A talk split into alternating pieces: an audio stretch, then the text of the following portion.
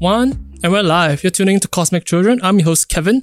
And today, I have a fairly interesting person in the studio with me. So, the Instagram algorithm introduced me to this individual, Gwen. So, Gwen, for those who might not know who you are or what you do, could you please introduce yourself?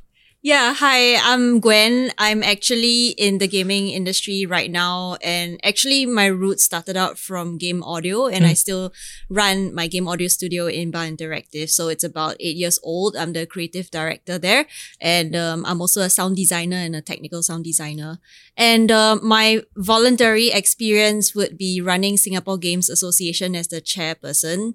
Um, yeah, it's a pretty big shoes to fill, but uh, I'm trying my best. Interesting. Okay, so let's start with Singapore Games Association. I have so the thing that has always been bugging me so far is like mm. uh with regionally and let's say we, we take a look at South Korea, there's been a lot of emphasis on esports and gaming. So mm. when the the sponsored post came up with regards to this Singapore Gaming Association, it kind of perked my interest because I was thinking, finally, it's about time. So could mm. you elaborate on what particular association is and what is the vision, what is the purpose of it.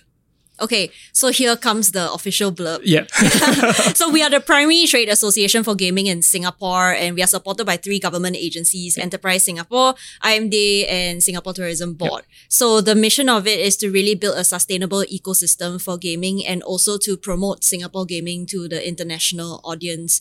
So I think like this is um I think safe to say that being a trade association, we focus mostly on companies and building ecosystems. Yep. And it's pretty serious stuff because it's like trade and everything. Okay. But deep down my heart, I mean, it's still with community. Mm. The roots of SGGA even though it's very new and it just only got formalized like in August last year, right? The roots of it stem from Singapore Games Guild, which is really mm. like a community run. Um, we focus on events, yeah. you know, just bringing the community together. Yeah. So yeah, that's what I mean by like it's pretty big shoes to fill. Because I thought myself, I think of myself as somebody as part of the community and not so much as like chairperson of like a trade association yeah, where I have to, you know, work with embassies and government agencies to like talk about um how to promote trade across yeah. like different countries. Yeah.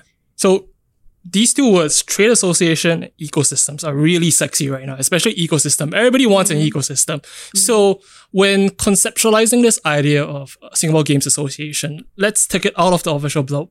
How do you conceive of uh, bringing, I guess, is it the idea of uh, homegrown games or mm-hmm. what is it that you're trying to bring across? I think for a trade association, yes, it's important to have homegrown games, but I also think it's just important to add to the economy overall. Even if the games are not homegrown, right? Like let's say the services come from Singapore, right? Serving games that are probably from other countries, right? That's also adding back to the economy. So when we think about ecosystem, right? And, and it's really important to, to say this because like, the traditional path, career path of a game developer in Singapore is often in three main pillars, right? Mm. Game design, game art, games programming. So mm. like there's many great schools that do that, uh, DigiPen, you know, uh, Nanyang Poly, uh, Singapore Poly, etc. But uh, it's important to know that there are so many other roles outside from these three pillars. So f- myself, for example, I do audio, yep. right? So yeah, I think not a lot of people here do audio specifically for games. And I can say the same thing for like, let's say legal or HR mm. or like a QA, yep. right? Um, even like journalism, games journalism, you know. So like when, when I say ecosystem, like I really mean the entire uh, ecosystem of it, like the parallel industries, the peripheral industries, everything. Yeah. So you, you mentioned about your history with regards to uh was it Games Guild and doing a lot of like I, I, I, I would imagine grassroots grassroots uh, type mm. of community building. Mm. How was it like pitching to to I guess the the the civil service with regards to start something like this because uh, I would imagine pitching to them something without. Do you need to have a lot of like uh, Google Sheets? Do you need to have a lot of like numbers to them? What what what what mm. were they looking for, mm. or what did you bring to the table that convinced them to to actually start this?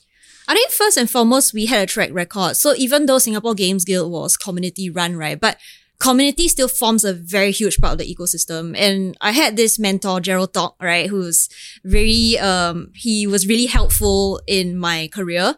And the thing that struck me most when he told me when I first got started in this community stuff is like, don't go from top down, go from bottom up. What does that mean? Yeah, build from the community first. Try to gain, win the hearts and minds of the community first and get them to see the value of you. Don't like, like create this like whole big organization and then just like tell people to like, oh, listen to what we say kind of thing. lah. So I think it's quite important to first talk to the community and and I think that was a major part of also why the government like um supported us because we already have this base Yep. right so now all we need to do is present something that's not that's a little bit more advanced and more towards the economy and trade lah rather than just the community yeah so um I think during the pitching session there were like three or four other organizations pitching right to get the government backing and we got it because um because of the history of SGG and secondly because um, our exco was really experienced. So um, my vice chairperson Alicia, right? I'm not sure if you heard of Game Start. GameStart Asia? I Yeah, have heard of it, yeah. Yeah, yeah. So Alicia runs Elephant, which organized Game Start. So that itself is like a huge deal, you know. Um, Elephant is like a household name among the gaming community here, lah, and Game Start as well. So that one brought in very good, um, very good star power in that Yep. sense. And she's also an amazing person, right? She's like, like Elephant itself. I mean, to organize Singapore's biggest B2C conference is just like, you know, such a huge undertaking, Yeah. right? Yeah. And, and they run as a startup as well. So like, mm. you know, like there's a lot of support from there. And then furthermore, like we have other exco members like uh Jave who runs RSG, which is one of Singapore's top esports teams, you know.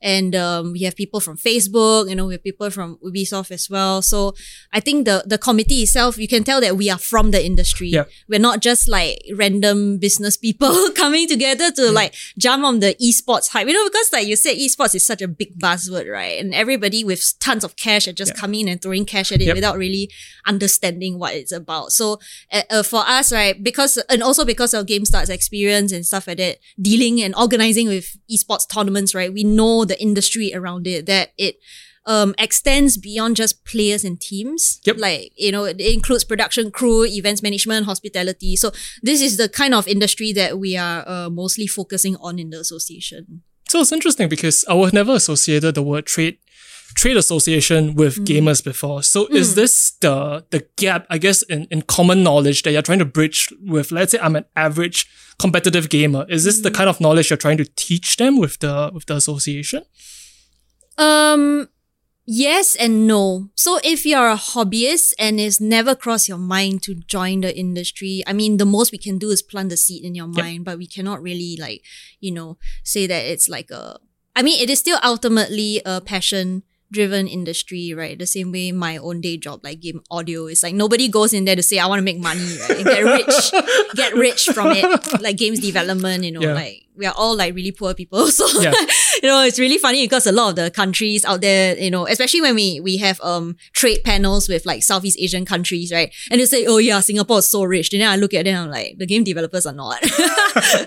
yeah, we're really quite poor. So like, um, yeah, I think the as an average gamer, um, yeah, we just plant the seed in your mind, lor. Then if you want, then you go. But I think it's more of like people who have already um thought about having careers in like let's say events management or like Mm, um product like film, even film. Like like I don't think a lot of filmmakers think about um contributing to the esports sector I don't think so. production crew. Yeah. Most of them want to make their own dream film or they want to enter the advertising industry and stuff like that, production crew. But they don't really think about like, oh, you know, maybe like um especially COVID, seeing as to how um popular streaming is and how hybrid events are, you know, how can film crew be integrated into the esports community? Yeah. Yeah. So we're both from Singapore, Mm. and hypothetically speaking, do you think the the presence of an association like this, with the backing of the government, and I guess with the combination of it being grassroots led, do you think this would move the needle with regards to the conversation of how? Perhaps a decade or two decades ago, there's always a bit of stigma with regards to gaming. If mm. you would even have the idea of wanting to, to do it competitively, I mean, uh, the, the, the, the, the pragmatism in the Singaporean culture kind of shows. So do you mm. think this would help, let's say a 16 year old, mm. because with the advent of streaming of Twitch or YouTube gaming, there is a, a, a big push like especially in the in, in, in the Western Hemisphere with regards to oh this is a viable career. So do you mm. think with the presence of SGGA that, that there is a possibility of I guess having a different type of conversation really with regards to it? Hopefully. Hopefully. I mean, it's something we've been struggling with. Like I said, our association is quite new and like recently, you know, Genshin Impact, right? Super popular game. The moment it came out, you know, there were billboards and like advertisements all over Next. They were playing the music. It was amazing. And I'm a huge fan as well. And then next thing you know, right, the Straits Times, they just publish articles. Oh, uh, gaming equals gambling. Gacha, loot boxes, you know, Yep. the dangers of like children picking up gambling. And it's just like, you know, it's just like, how come y'all never go after people that play mahjong? Mahjong also mm. gambling. A lot of people are in debt because of mahjong. Why? Y'all Yep, never go after them. Then y'all want to go after the game. like, you know, so like that kind of bad press is really detrimental. I, I mean, like a huge part of the people entering the industry, right? Face it or not, we are still like quite like paternalistic governance, paternalistic childhood growing up. So like we'll always listen to parents, what they say and stuff. So like when parents see this kind of press, they'll be like, yee, gaming, you know, you're contributing to like gambling and stuff like that. Or even like the whole thing about gaming addiction. This is really bad. Cause like if you're a bookworm and you do nothing but read books, nobody's gonna say that, oh, you're addicted to books.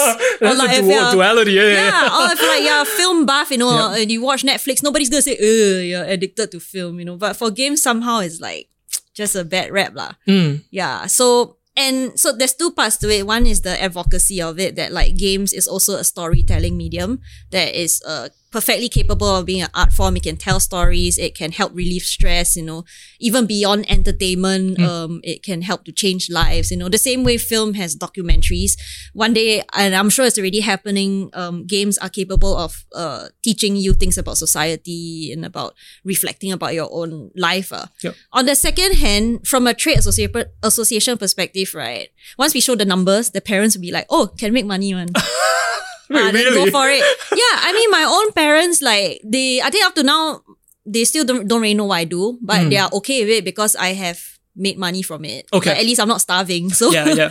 you know, at first they were quite apprehensive. You know, they were like, "Oh, what is this thing?" And then so my mom, when I did my first startup, right, um, my game audio studio, my mom was like, "Okay, I give you like six more months. Uh, if you're still not making money, uh, then you you go and So you have to show the balance sheet. yeah, yeah, yeah. Yeah, yeah, yeah. It's that whole financial literacy. Yeah. And it really helps if um you have some kind of um startup knowledge and, and, and stuff because then you can pitch to your parents and show them how games is monetizable. You can even show them like um esports is one of like the hottest thing that's going on now. is, it's raking in even more revenue than film. it's like- ridiculous. right, right. So like, you know, with all these things, then pitch to your parents. Ah. Practice the pitching with your parents, Yeah. right? Yeah. So hopefully lah, with their awareness, things will change. Interesting. So I guess your audience really is across the board. lah. It's not just like the youths, not just like the teenagers, but really the parents as well to give them like Hmm. uh some knowledge as to the industry because they might not know what they're looking at after all. Correct, correct. Interesting. So with regards to the startup that you have, which is a company right now, could you speak a little bit on why specifically game audio? Mm. Yeah. Why not any other aspects of gaming? Because before before I did my research for this podcast, it had, for some reason it has never occurred to me that there would be a dedicated studio with regards to sound. I always thought it was like uh perhaps a small team with in in, in, a, in a bigger studio and they, they they do everything. But sound design studios in Singapore is a really I can count with uh, one hand how many Yeah, really good ones there post are. sound, yeah. Yes, but with regards to a very niche like game design, sound, game game sound design, Yeah. that that is it's a stretch. yeah. So why? Yeah. I mean, okay, to be honest, it's really niche in Singapore or in Asia, but actually everywhere else is is uh, really popular lah, a saturated market. So the the thing is that uh, what got me into it was that first and foremost, I was a gamer since young. You know, I've always played games from young, different kinds of games, and um, I fell in love with game music. Right, so music is a very I mean, everybody loves music, right? It's very direct. You know, you listen to it, you feel good. It's very primal experience. And uh, I think down the line, I developed other hobbies, and one of it was like electronic dance music. Gotcha. So like when I was like in like secondary school, I don't know whether you heard of this. Well, you probably have lah. Same ish, right? Same generation. Okay, WKRZ ninety one point three. I've heard of the ninety one point three. Yeah. Not the WKRZ. Well, what is that? Okay, so WKRZ ninety one point three. Oh my god, That's a mouthful. Yeah. yeah. It's uh, it specialized. The genre it specialized in was Eurodance. So Groove Armada. Uh, Something like yeah, that? Groove Armada, Groove coverage. Okay, okay. Yeah. Okay. Like I'm gonna do some deep YouTubing, Googling after this. yeah, Yeah. ATB, you know, like like Eurodance are like okay, the the the cheesiest, cheesiest form of course your aqua, you know, your what I don't know. Th- those are considered Eurodance. um some of them are. Okay. Yeah, so like basically your karaoke staples lah. right. Okay. Yeah, yeah. The, the WKRZ play a ton of those. And then once in a while they drop in really nice um Eurodance track that kind of blend the genres together with trance. Okay. So when I listened to trance, I fell in love with trance. And from there, and this was like secondary school, O level times. And then after that, the internet with my 56k Yeah. modem, Dial up. lah. dial up. Then you started to explore more of the history of dance music. So like from trance and then, oh look, there's a genre called house. Oh look, there's a genre called techno, you know, break beats, etc., electro house and stuff like that. Then that started my journey into uh, club culture, like rave culture. Mm, rave culture was was was it prevalent in Singapore back then? Not really, You have to go overseas lah. But like, I mean, Z- Zouk, I was a Zouk regular last time. Yeah. so yeah, we go to Zouk and then like, and then just go there and enjoy myself every weekend. And um, naturally, uh, I decided to try my hand at music production lah. Naturally, that that is naturally. I mean, I mean, because like, like to me, like clubbing is a very spiritual experience. It's like kind of like going to church, you know, like you go Gotcha. there and then you kind of like lose yourself, and then the DJ is like the podium, lah. yeah, it's the podium lah, the DJ, and then Yeah. like, like the music feels so good, and then you start questioning yourself, why does the music feel good, you know? And then you start thinking about how how do producers produce this music. So um, that was the music part. There was like doing really shitty music using this like sh- program called Fruity Loops last time. Oh, yeah, that's the OG one. yeah, OG Fruity Loops, then Reason and stuff like that. So I started doing music as a hobby lah. Then um and then an opportunity came by. The opportunity that time I didn't even think about game audio as a career yet. I just thought, okay, I love playing games, I love making music. I never thought of pursuing it as a career. In fact, I wanted to be an animator. Which Oh. was like completely different. Thank God you didn't go down that path. I mean, even if I went down a path, it'd still be okay. But at that point of time, uh, when I was in poly, I was doing research on the industry. And at that time, I think um, the animation industry, the 2D animation industry was kind of going, Yep. yeah, downhill. Was this like early 2000s or? 2000, like 2000, let me think, nearly 2010 Okay. area. Yeah, last time, a lot of great uh, 2D animation studios are like Scroll and Mm. Big Story and all that. So, but I was going downhill. So, um, I didn't know what to do. And then there was this opportunity that was um, to go on a two month incubation program in Boston. Mm. So it was a joint initiative between MIT in Boston and MDA at that time. Mm. And so MDA, the part where MDA came in is they, they would pick students from these schools and send them over to Boston, MIT to do this two month incubation program. So it was like a sort of cultural exchange slash incubation where like, um, the research goals came from MIT Mm. and then we had to make games based on their research goals in two months. So it's like super fun. And then I just decided to, oh, just throw in my portfolio.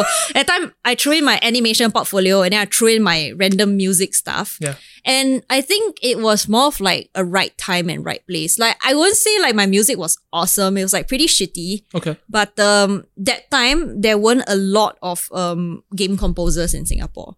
Mm. So they were like, oh, somebody interested in this game compose music, and then just throw me in there. lor. so I was whisked off in Boston for like two months. Ah. That's where the seed was planted into my mind that, hey, I can pursue this as a career because I realized that how collaborative game game development really is lah. So it's like um really every morning scrum, you know, you get together, then you meet up with the artists, the designers, programmers, and then you talk about how okay, how audio can enhance this part of gameplay. And it, and it starts from the the start, like pre-production, which was new to me because um traditionally and I think a lot of people from post sound houses will tell that, oh, you know, for film, um sound comes in later Yep. after picture lock or Yep. something. And I felt that that's really like mad scramble because by the time maybe you only have two days to do post sound, then you're just like, ugh.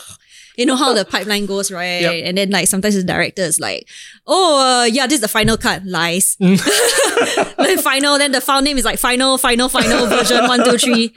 Yeah. So it was interesting to me that sound was involved from the start for games. And and this is um a philosophy that I'll continuously promote in the games industry as well. So I think um yeah, the incubation really planted that seed in my mind. That's how I started. lor. So on hindsight, I'm curious to know what what was appealing about the type of music that you were exposed to. Let's say you, you mentioned trance, you mentioned like Mm. uh, Euro Euro dance and Mm. those those what what what was appealing about those types of music? Mm, I think wow, that's a really good question. I mean, seeing as to how like primal it makes me feel. Yeah. So I a disclaimer is that my taste of music has evolved over time. So last time I really liked Eurodance and trance, and now I'm really into techno and house and What is the difference? oh wow. no, I'm genuinely curious because I'm I'm not privy to those kind of Uh-huh, music. I'm open to it, but I, I really can't tell the difference between them. Okay, so uh, for trance, right, the main thing is the chords and the melodies and the instrument that is used. So typically, um, EDM is mostly like between like um. Well, the the the ones you hear in clubs are typically between 120 BPM to 140 BPM, right? Yep. It's pretty fast to get you dancing, and then like there's always four four on the floor, like four kick drums, right? Unless it's breakbeat. Yep. Then um, for trance, they often use this synth called the sawtooth synth. It's a particular sound from a synthesizer that that is very fat and covers a wide spectrum of frequencies. And when it plays the correct chords, it just feels good. And it just uses a lot of filters, a lot of expanding, a lot of contracting. And and the thing is like like for for to me EDM is like the the sweet balance between like uh, repetition because like in I guess historically in tribes and stuff like that, people use repetition and rhythms and percussion to really get you in the mood and the groove and to get into a trance state lah. Versus um, melody. So the, the melody just needs to be enough to to complement the beats, but not too much to really take you out from it. Yeah. So uh trance was very melodic. And then um house is a bit more um less melodic. It still has melodies, but it uses more organic instruments like voice or like a bass line or something.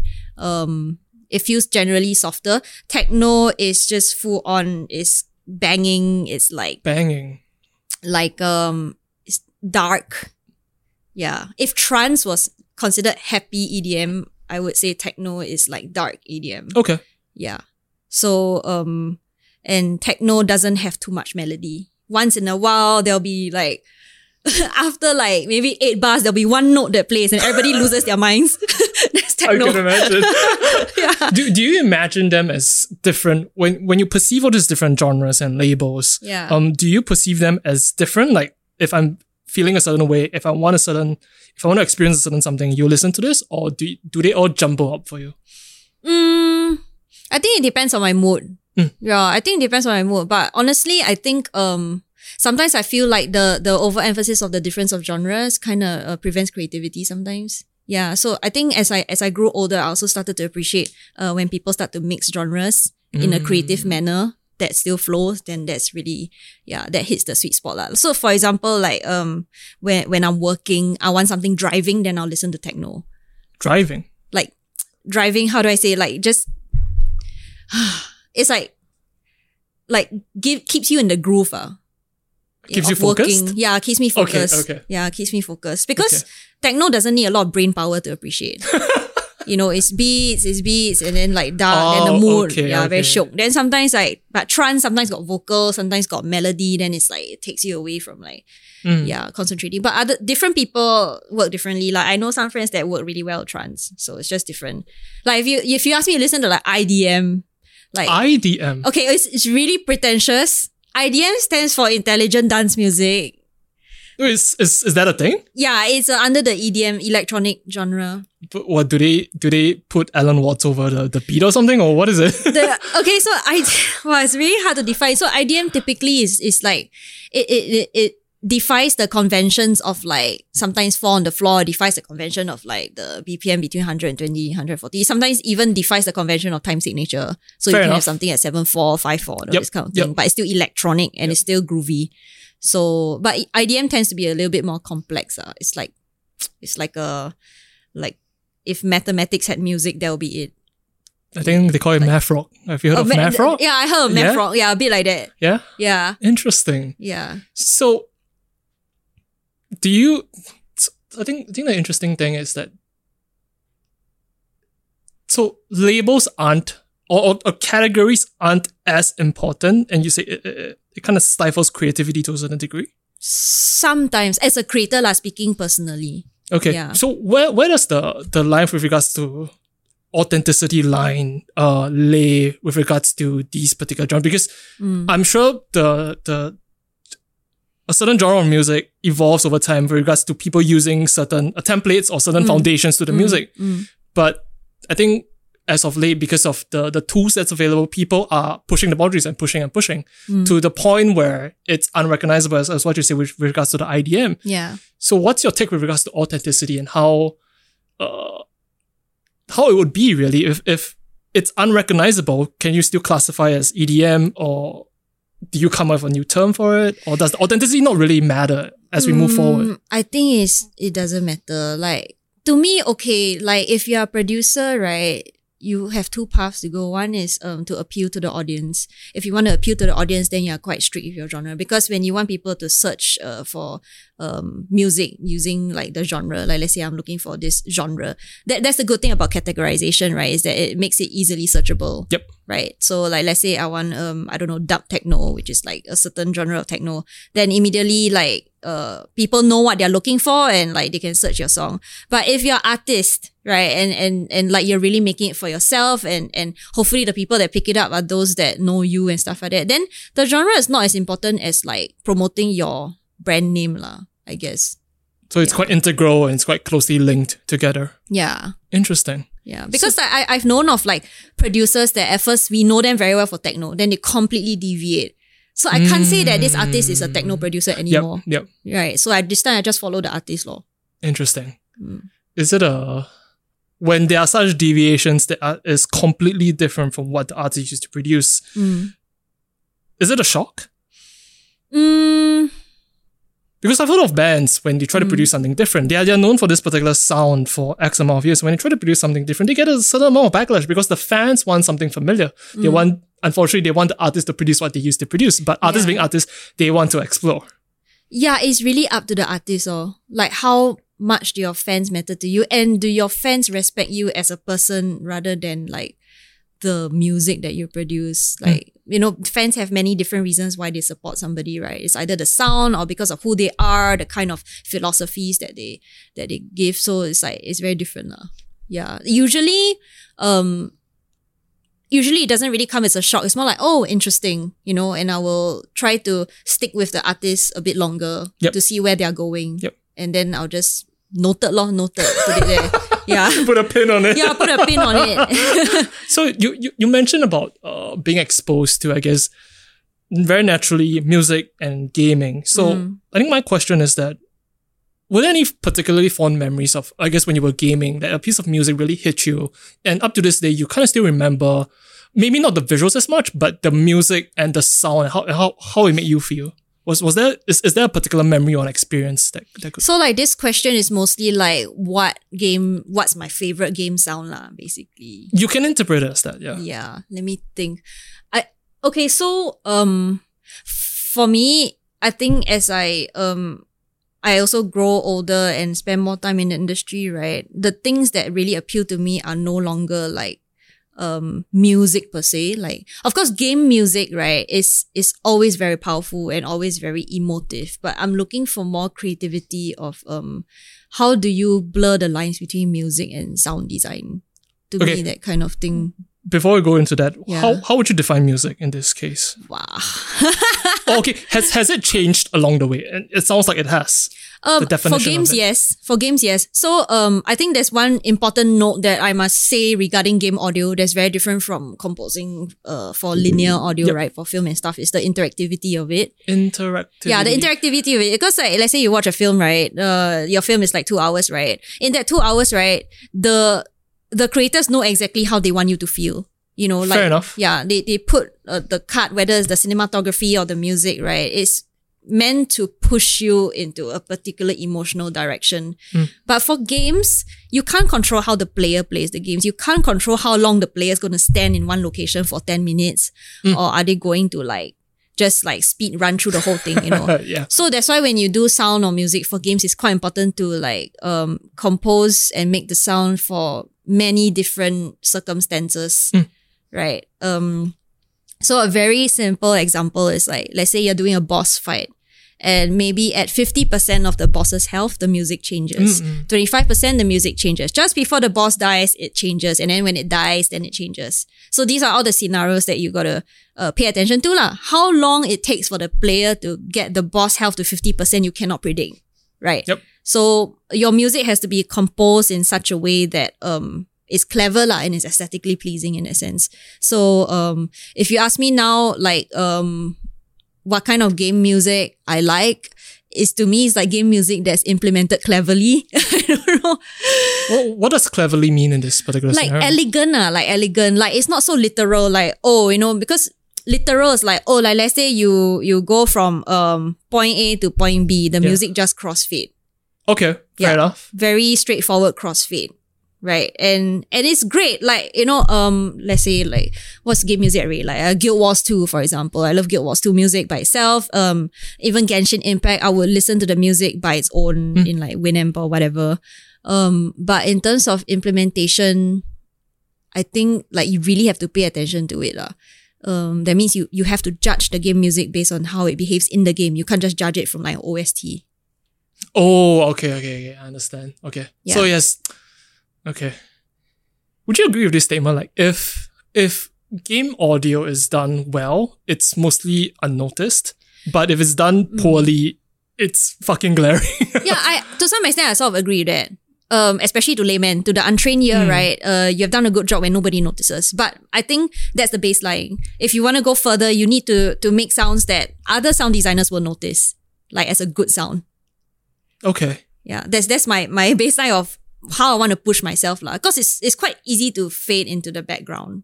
You know, if you you've been doing this for a number of years, you know how to. I mean, basically, as long as your sounds don't suck, lah, then then like it's you can just fade in the background, you know. Yeah. But um, I think to me, what's fun is putting in Easter eggs of sounds that only the trained ear can listen to. You know, like how some games, I don't know, like Doom Okay. Right? Doom, the most recent Doom, you know, like some people have done really crazy stuff. Like they've like um put the song, Uh-huh. the soundtrack through a spectral analyzer and it writes words. Like the spectral analyzer, the frequency spectrum has like words in them. Or like let's say there's a sound being played, then somebody go and take out the sound and then reverse it and there's some like satanic Mm, message mm, mm, playing. mm, mm. Yeah. yeah, these kind of Easter eggs. Or like, you know, if you're able to like um make a sound sound so good that even other sound designers sit up and notice, right? Then that to me is the goal. lah. Interesting. Yeah. While you were speaking, I'm reminded of uh I think it's is it Persona 3's battle music? Mm. I think the criticism for that is as good as the song is, every time because of the frequency of battle, it gets a bit grating after a while Yes, because it's yes. the- always the same intro and you have to it's like a it's like a dungeon crawler of sorts and you encounter a lot of battles and I think after like the 50th time or the 100th time it gets a bit grating. Mm. So how do you balance that uh that that line between uh playability Mm. with regards to the game as well as good uh design. yeah, good audio design. Yeah, so that's why as a game composer or a game sound designer, it's very important to be first and foremost a gamer. Interesting. Yeah. Okay. You need to be a gamer and you need to test your game a lot because like um y- like you need to know from the player point of view, right, how many times this sound is going to occur. So this is an, a prime example of like the song is great, Mm. but because it wasn't tested it wasn't like uh, implemented with gameplay in mind, right, then there are some uh, loopholes uh, that you have failed to to plug. So like I think for example, there are some games out there um that have really good sound design um by itself like oh my god the the sound is so mind blowing so crispy so crunchy and everything the the guns are very well designed but like um when you play it for like 2 hours it starts to get extremely fatiguing Yeah. so this is the kind of experience that only as a gamer you would notice yeah And this is the sort of thing that uh would either be feedback during uh testing, Testing and session. fixed. Yeah Is, is it fixable? Something like this? yeah yeah yeah of it's, course it's fixable. yeah yeah Interesting. yeah So it involves the the technicalities of how you want to to I don't know do do audio magic with it. Yeah, I mean, I can explain to you in quite uh, technical terms. Uh. So, like, like okay, let's take the example of uh, ear fatigue, right? um, you have an amazing sound and it happens. So there's a few ways to go about it. Uh, one thing is have variations. So variations means that like, um, like, like one gunshot has like six variations mean that, that, that gun sound, it sounds the same, but there's something a little bit different about it. Like whether it's the bullets or like, I don't know, like, um, it doesn't sound so repetitive uh, Yeah. and so like fake in that sense. Uh. That's one pass. The second pass is the mix. Because you know, like for audio post, there's always the mix, right? Like how do you balance between like dialogue and music? yep. And, and the same thing goes with sound, except that there's a bit more um interactivity that goes behind it. So for example, maybe you want your first gunshot to be louder, and then your second gunshot maybe reduce the volume by 70%. The next gunshot reduce the volume by 50% Oh, so it doesn't keep stacking up, you know. And then it slowly, yeah, we did that. Um, for No Straight Roads, like the game that we uh recently worked on. Mm. Um, uh, you know, like how sometimes you play action games, there's like a combo counter. Yep. Like you just keep, yeah. So that combo counter has sound, right? Yep. But you want the first combo to sound satisfying, so it needs to be as loudest. Yep. But if it keeps happening, subsequently the player's gonna get very annoyed, right? So Yeah. so yeah, we we we had this um algorithm that attenuates the volume. Mm. Like maybe um it attenuates by like yeah lah, 75%, 50%, and then it caps at maybe 40%. So it'll just keep playing, but it's just at softer volume. To the point where when the player um has keeps doing the combo right, they hardly notice it anymore, but it's still there. Because you wouldn't want to take attention away from the, the player playing, but you still want it to be there. Yeah.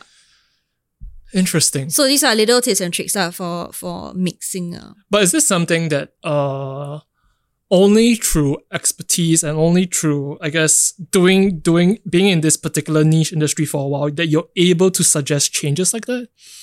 Because you need Hmm. the experience, yes, as a gamer, but also in the profession to be able to tell, hey, this will work, this won't work. Maybe let's do this, maybe let's do that. Because there are very, very Hmm. Yeah. specific changes that unless you have the years for it and unless you've been uh, doing this for a while, you won't be able to tell. Yeah, I think also is um it's important to know because when you're at the bug fixing stage, right, which is probably very close to pushing out the game, right?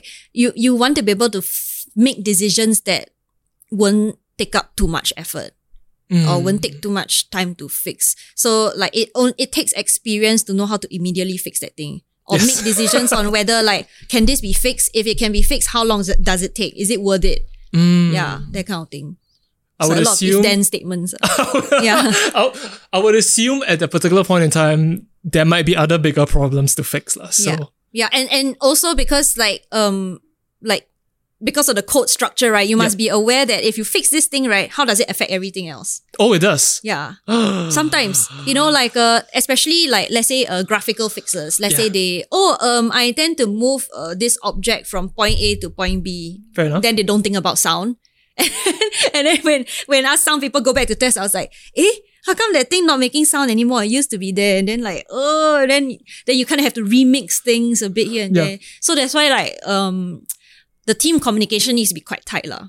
Yeah. So, with regards to you going on that two month, I guess, scrimmage to, I guess, Boston mm. and coming mm. back, was it an immediate start with regards to, to the company or did, did something else happen? Or did you work in uh, another company and you mm. started Imba or what was the, what was the journey like?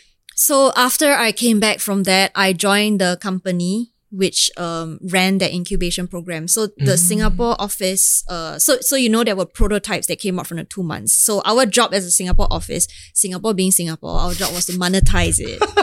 you say that with a little bit of disgust and a little bit of like uh, I have a- jadedness. Yeah. love hate relationship with it because like um it was a really good program like the program churned out really great people but i think um again it's a very singaporean thing to tie the revenue as kpis Gotcha.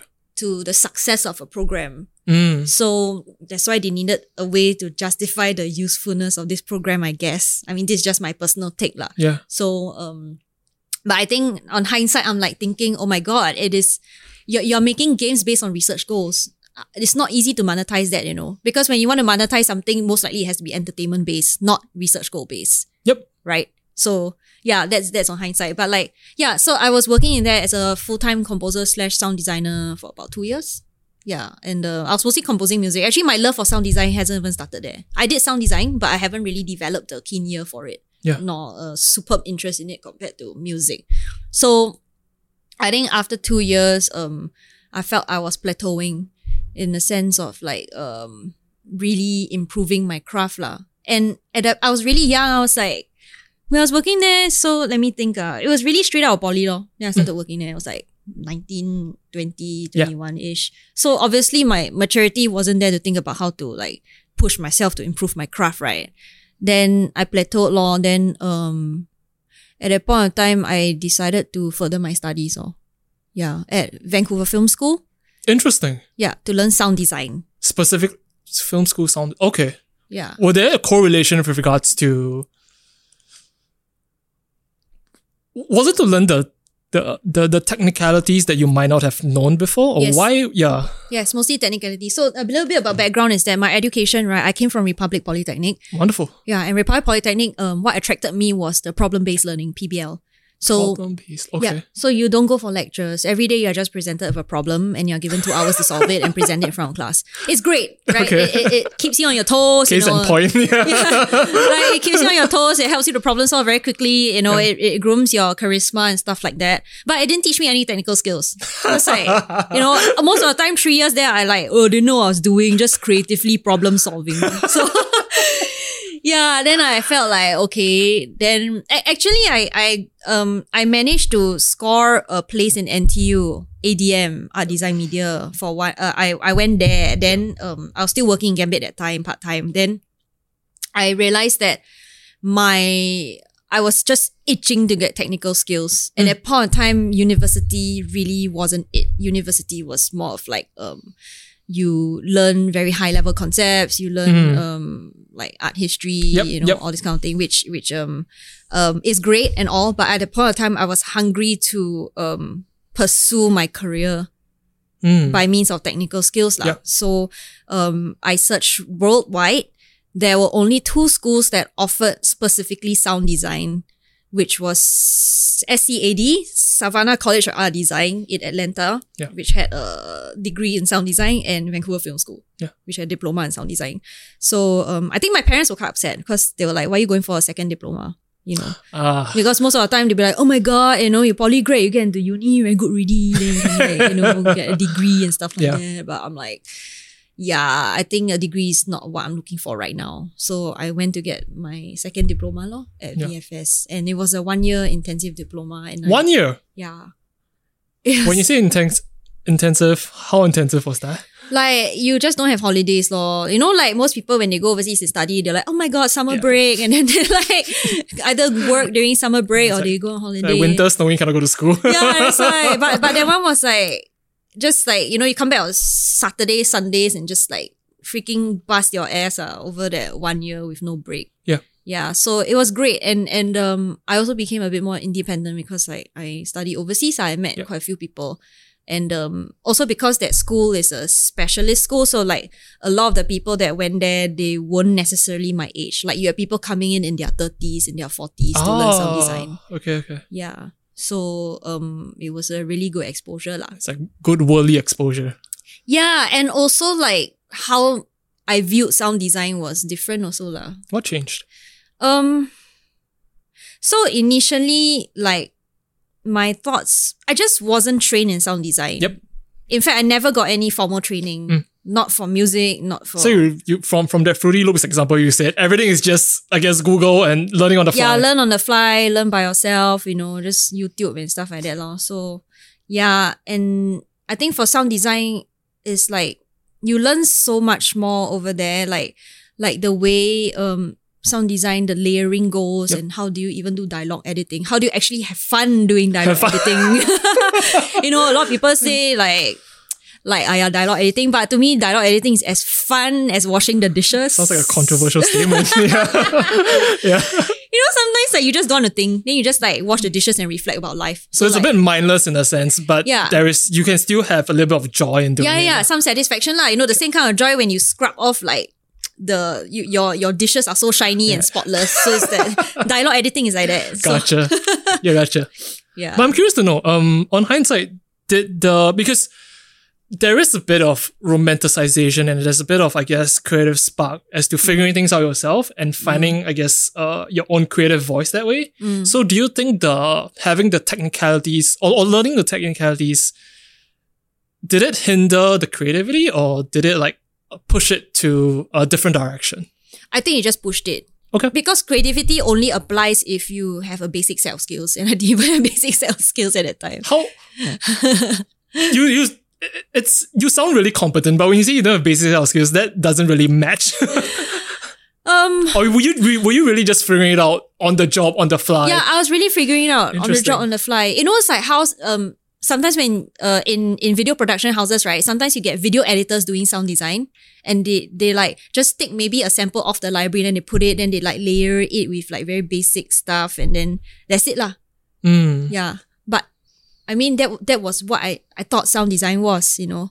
And and then when I went to this school, I was like, oh my god, there's like so many other aspects of sound design. Like like you can take from sample library, you can record from source, Yep. which I already knew. You can use synthesizers, you know, so record foley. So like um yeah, it I think like it really broadened the whole um tool set. So it's like it's like painting, you see, like if you only have black color, you know. Yeah, you can do great stuff, Yep. but it's only goes so far. Yes. As as opposed to like yeah, exposed to different kinds of brushes, different kinds of colors and stuff. Then if you do decide to go back to black, then you will have a lot more experience and you know exactly why you've been painting black. Only after you've been exposed to all these colors. Mm, Interesting. So what would the beginning days of Imba look? What did it look like? Mm, also don't know what I'm doing. Uh. Even up today, I don't know what I'm doing. you know, I think a lot of startup founders will be like that. They're like, mm, they'll be like, um, I think especially I had no experience and it was mostly like, um, it was born from, let me think, uh, so it was born from my depression. Okay. in, in, in what sense? Okay, so um after I graduated, I still wasn't super sure. I mean, as if most graduates go, you have the postgraduate anxiety of getting a job, you know. At a point of time, I actually interned in a post house in Hong Kong. What's a post house? Like a post uh, post sound, you know, without post audio, like audio post ah. Gotcha. Like we did, yeah, sounds for films and stuff. Yeah, in Hong Kong, and like I was there for six months, and it was quite a depressing period. I learned quite a bit, but I guess I wasn't in the right frame of mind because I was still um very anxiety ridden and stuff like that In Hong Kong. in Hong Kong. Okay. Yeah, and because like my my dialect sucks. and I, yeah, communication was a barrier. I didn't really have any friends there. Uh, You know, it was a six day work week. There was Yep. like day shift, night shift, day shift, Oh, night yikes. shift. So it's like pretty hyong lah. And then like Yeah. the environment was just extremely gritty lah. Like people were like smoking, like chain smoking. Yeah, yeah. like you know, there's like the huge mixing board, and then there's like ash. oh god. like That's a smoking. gritty picture. Yeah. Okay. Yeah, it was very yeah, and um, I think at that time, um, it was very isolating, and I was also depressed because like um, there weren't a lot of girls there. Like I was, I think like the off, it was very uh, obvious lah. Like the the girls were in office, the the guys were in studio, so I was the only other girl in the studio okay. and um, found it very hard to relate to people lah, generally. So um, in my depression, I contacted uh, my friend who was that time. So after I left my job in Singapore, remember the one where I was the composer sound designer, I actually interviewed this girl, Sharon, right, uh, who's my co-founder now. and she took over my job. So yeah, so we, we remain friends. Ah, Then when I was in Hong Kong, I was like whining to her. I was like, oh, I'm so depressed, you know, like I want to, I feel like I can, I'm, I can do more and stuff. And then still being stuck here. So she was like, yeah, yeah, you know. and then, and then we are like, yeah, why don't we start something together? So it started from that spark lah. From like, let's start something together. Let's change things. And she roped in Jeremy, who's now my other co-founder. Jeremy also went through the same program, the Gambit. yeah, the Gambit program, correct. So three of us are Gambit alumni. And um, the main thing we wanted to do was game audio education because to us, um, in order to get the demand from game studios in Singapore, we Mm. first needed to educate them about the importance of game audio because we are really talking about infancy here, like the level of knowledge.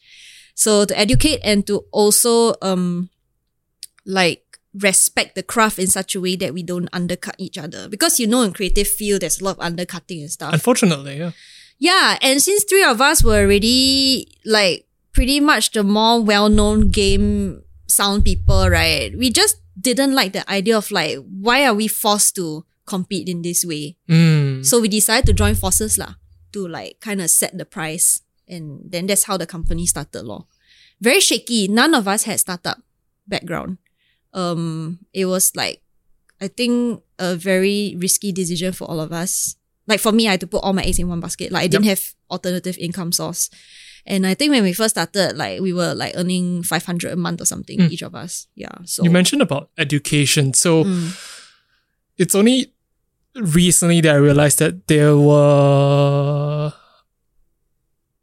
Singapore based game companies. Mm. I've always thought that it was just like an Ubisoft, like or like an Mm, mm, EA, mm, mm, but mm. it's only until recently that I realized that there were actually a couple of uh, rather prominent uh, game companies in Singapore. So Mm. what was the the landscape like back then when you first started? When you had to edu- had to educate, were they where were they getting their sounds from? Um, I think a lot of people were getting from royalty free sites. Okay. Either royalty free sites or the sound effects, maybe they get they buy off sample libraries and stuff, or some of them might even try making on their own. Um, some of them were already working with other composers that weren't uh game trained. Like Interesting. yeah, yeah, they they So were like more music, or yeah, all music and stuff like that. And um, the the working relationship last time was pretty much like I do the sound for you, I pass to you, job done. You know, Mm, I pass to the programmer, okay, I don't care about it anymore. Yep, or yep. like the most I play the game, you know. there, there isn't really much of that like testing and Yep. like iterating and uh, looking, checking the behavior. Yeah. The the implementation of sounds, the knowledge of that really only came quite recently. lah. Yeah. But it's a push towards, I guess, a better product, even Yes, though more care and content have to be put onto it. Yeah, and it, it benefits everybody. It makes the game sound good, and it also um, it, it really gives the composer and the sound designer justice. Because what happens is that if you're a composer, you did this really kick-ass track, right, and you pass it to a programmer, the programmer is not well equipped to implement it correctly because their ears are not trained. Yep, yep. So it's, it's like let's say uh you create this loopable track, but somehow when it's in the game it doesn't loop properly. There's like I don't know a, a millisecond of silence in between. Then the whole experience is destroyed. yep. Then the composer's like thinking, "Aya, so wasted." You know, I made such a nice track, but then in the game it's like how come got this pause here? and It doesn't seamlessly blend with each other. Yeah, so it's actually a win-win situation if we all paid more attention to audio implementation. Has the landscape changed? Like, let's say Mm. in 2021, when you're looking at out, do you, does it take a lot more? Does it take the same amount of convincing that you had to do back then with regards to, uh, let's say, working with other people as to how, uh, Mm. how audio design can be implemented at a higher level? I think people now are generally more open. Yeah. What, what, what, what was the change? The change is okay. So first and foremost, right? I it sounds ambitious, but if we are the ones educating, then our track record needs to be damn good, lah. Yep. Right. If not, people won't listen to us. They'll be like, huh? And uh, it's I would say my that's why I say community is really in my heart because it's all based on friendship and trust. In order to get that initial foot into the door, you need to be working with somebody that you trust and vice versa. Mm. So the very first um client that we really had complex audio implementation was uh, Witching Hour Studios. They did Very Masquerada. Masquerada Songs and Shadows is in 2000. Oh my God, 2016. I don't know. Seems so long ago. I thought of Witching, Witching Studio. Yeah, yeah, witching hour. So um that time it was a huge risk. They brought us in and uh we basically proposed this entire solution to them. And the programmer was at first extremely skeptical. It wasn't us versus the founders. Uh. The founders and us were friends already. We were like, oh, okay, yeah, sure. And then they brought in the programmer. The programmer was like, yeah, you know, I can do this because because what we are proposing was using a um, audio middleware. So audio middleware is a program that bridges the gap between um the game engine and our sounds. Uh. It it it is able to handle a lot more complicated sound behavior without programming from scratch. Okay. Yeah. So what this programmer is saying is that I can program from scratch. What? Why do I need to use your solution? And then so we had to write proposals, uh, proposals and do examples as to how it helps you save time and how it makes economical sense. Yep. And um, yeah, that that that programmer was a bit hard to talk to, but the moment he used it, he went all the way with it and he helped us out tremendously. Mm. So like like it's about that first hurdle lah. Yeah, he went above and beyond lah to basically like bridge the gap between that tool and like everything else. So very, very thankful for that. Yeah. So that is the trust lah. I think other clients, I think I would say to be honest, right? Some clients are like being very Singaporean lah. They will only be What does that mean? they will only look at the monetary value of it. Mm. Yeah. And, and for us, our services, we usually price ourselves a bit higher because we offer this service. Yep. As opposed to royalty free music, obviously, right? We'll price ourselves higher, right? But like some of them still can't see that.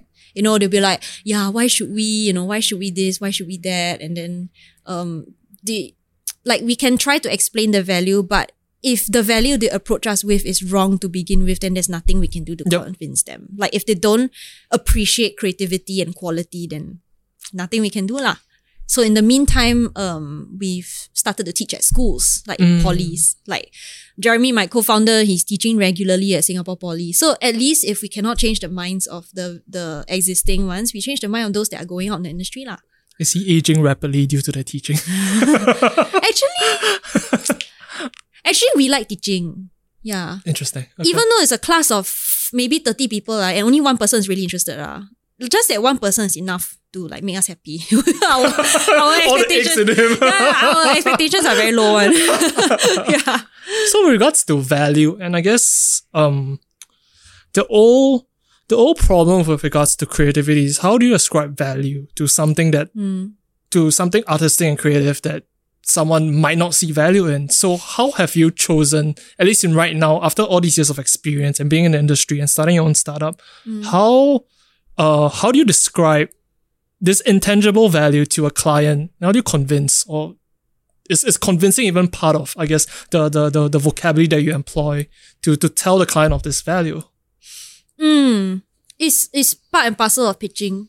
Okay. yeah our services so um when when we pitch right uh obviously the this is a tough question because like i think a layman wouldn't especially singaporeans it's very hard for them to appreciate creativity if they don't see any like credentials behind it so for us minimally we have the awards You can show a double diploma. huh? You can show a yeah, double my, diploma. my double uh, uh, yeah.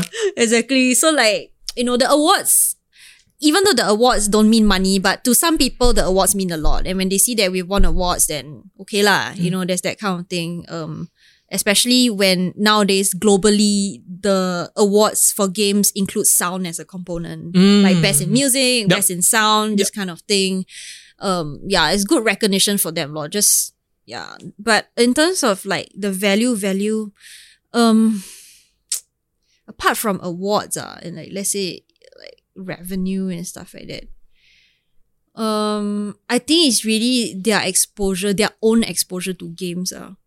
Which is a crapshoot. lah. Sometimes they might not have exposure at all. Yeah, like um, we've run into clients that say that, oh, why should we pay so much for sound? Every time I play mobile game, I don't listen to the sound at all. What? Mm. I don't oh, turn on no. the sound. Yeah, and then we're like, oh, nothing to say, lor. like that, and yeah. as okay, as infuriating as that reply is, Mm. um, do you see things changing? Do do you are, you- are you optimistic in that sense? Because let's say if uh you're all you're you're, you're in this industry and you foresee and, and this is like a, a a huge passion of yours and I guess your your, your co-founders and you guys want to push the needle with regards to SGGN or do you see this particular mindset changing? Mm, mm, I think it will. Um, it depends actually on the access to platforms and tools. So, for example, the reason why a lot of people maybe they don't play with sound on phones is because it's not convenient, right? Sometimes it's like, oh, you got to take out your earphone and you to plug in and stuff like that. Yeah. Or like even to invest in a headset, it takes money, you know, and stuff like that. I I think to me, the moment all these barriers are down, right, it's like becomes a very natural thing. So, like for example, a VR, right? Let's take the the topic of VR, right? Um, because VR headsets are not that accessible yet. Like each headset is like what six hundred dollars. Yep. So like that's why it hasn't reached mainstream yet. But yet the the opportunities are boundless uh, for VR. And and I'm just waiting for the day where it becomes accessible. you know, to the everyday common person. This is why mobile gaming is so hot in like Southeast Asia and like Asia in general, is because it's easily accessible. Everybody has a handphone, right? You don't have to specially go out and buy a PlayStation and get it. So I think it's a big deal about accessibility. Uh. So that's the reason why um for us, uh, when we make sounds for console and PC, right, we pay extra attention because we know that consumers that own uh, consoles or PC minimally have a good set of speakers Oh, that's interesting. or headset. So I think when we make sounds for games, we must think about the end user. What is the setup they're most likely gonna use? Uh. So for example, like um, when we make sounds for um, mobile games, for example, like hyper casual games, we know that if they play with sound, it's most likely coming from the headphone speakers. The the phone speakers. Yeah, the phone speakers, right? Because hyper casual players, they won't like specially like take out their no Nope. Candy Crush, they won't specially take out their headphones and yeah, I really wanna, you know, appreciate the the dynamic of this sound here. They just want it as feedback to feel shook only. So like um Even the Fruit Ninja, I remember. Yeah, the the slicing, I think I don't play it. I've played it once or twice, but I guess the sound is the the- Satisfying. satisfying, yes. mm, mm. Yeah. Interesting. So when we when we mix the sound right for mobile, we kind of make sure that it can stick out in the mix for uh, uh from a handphone speakers lah. Yeah, so it's like um it's more compressed uh, generally the sounds so that they can hear everything. Yep. You know, you you you listen to that sound on speakers on good quality speakers, it's like it's gonna suck. uh. Like, everything is gonna be brick wall in your face. yeah, as opposed to if we do sound for like uh, console games, right? And then we know that at least minimally they have a sound bar. And then they have a subwoofer, That's so we can push our bass a bit more. You know that kind of thing, lah. Mm, Yeah. Interesting. So, do you think VR? I guess AR, AR slash VR. Do you Mm. think these two uh, technologies that is here and it's would hopefully be a lot more accessible within the next, I guess, couple of years? Do you think that's the next frontier as to how uh, mobile gaming kind of expose like a wider audience to uh, a subset or even like a set of games that it, has really penetrated the market, like mobile gaming. No one, I think there were a lot of companies like slamming it in the beginning. Mm. So, so do you, from from your point of view, as I guess chairperson, co-founder of like an audio Oh studio, does so many things, Yeah, can I just speak for myself? and as yourself, okay, okay, okay, because I think it's important to distinguish uh those roles you have and as a consumer, like. yeah, true, true, true. Does the technology excite you? Because I know uh, there's the Beat Saber thing. Yeah. And I think recently uh, there's Half Life 3. Mm. Eh, is it? No, the Uh, Half-Life Alyx, Alyx, Alyx, yeah. uh, That, that, that was a big thing. So. Please don't say Half Life Three. People's hearts yeah, will stop. yeah. Sorry. I, They'll be like, "Oh my god, are you saying it's out?" I, kept, I kept thinking it was Half Life 3. So, does the technology excite you? Yeah. Um, yes, actually. So, um, okay, currently the landscape right for VR is that obviously, as mentioned, that there are many games for VR for entertainment, but not everybody can uh, afford headset. Actually, the biggest usage of VR in Singapore right is serious games like simulations, like um, Serious? yeah, like uh, like like learning surgery, like damn a serious Steam shit. game. No, it's not. It's not a game. They call it serious game, but it really means like a simulation training thing that has gamified elements to it. Okay. Like yeah, make people feel like they're progressive. Yep. Yeah. Yeah. So it's like things like learning how to uh make do surgery or like um army applications. application. there are like military applications as well. Yeah. yeah, that kind of thing. Like, it's doing quite well in Singapore for VR. There's yeah, we, we have quite a few companies that do that here. Um actually AR has been more accessible because AR it just requires a handphone. You know, you point a handphone at something and all these things, or like there's an attachment to a handphone. So that one is more accessible. Um, but VR, I think that is a very different experience. So first and foremost, VR, right? It seems to me as more of a solitary experience. Okay. Like you imagine yourself playing game with your phone and then you sit beside your friend, you play game together, very shook, right? Even console. But then VR is like, uh, it's just a very like solo experience, you know. So I saw like a VR esports on YouTube. It's the strangest thing ever. They're on the stage like doing a thing, but there's a screen of Yeah. them in game, but they're just on the stage with the set and just moving about. It's quite interesting. yeah, lah. I mean, yeah, it's just buzzwords on top of buzzwords, you know. Sorry, I'm just this is not chairperson. This is like me. It's just like like oh, you know, every time you see the buzzword of like um blockchain, yeah. blockchain esports in VR, and I'm like, oh my god, yeah, this this buzzword thingy. but it these buzzwords, I guess it's it's it's it's a good marketing ploy, but it does get tiresome after a while. If I guess the the next ten clients are asking you to do these things, but they don't really understand it. Yeah, yeah. Like, um, I think it, it attracts only investors that don't know any better. Gotcha. Yeah. But I think to consumers, we have yet to see a application, lah, like a successful application of these things. lah. Yeah. So, um, yeah, I think back to VR, right?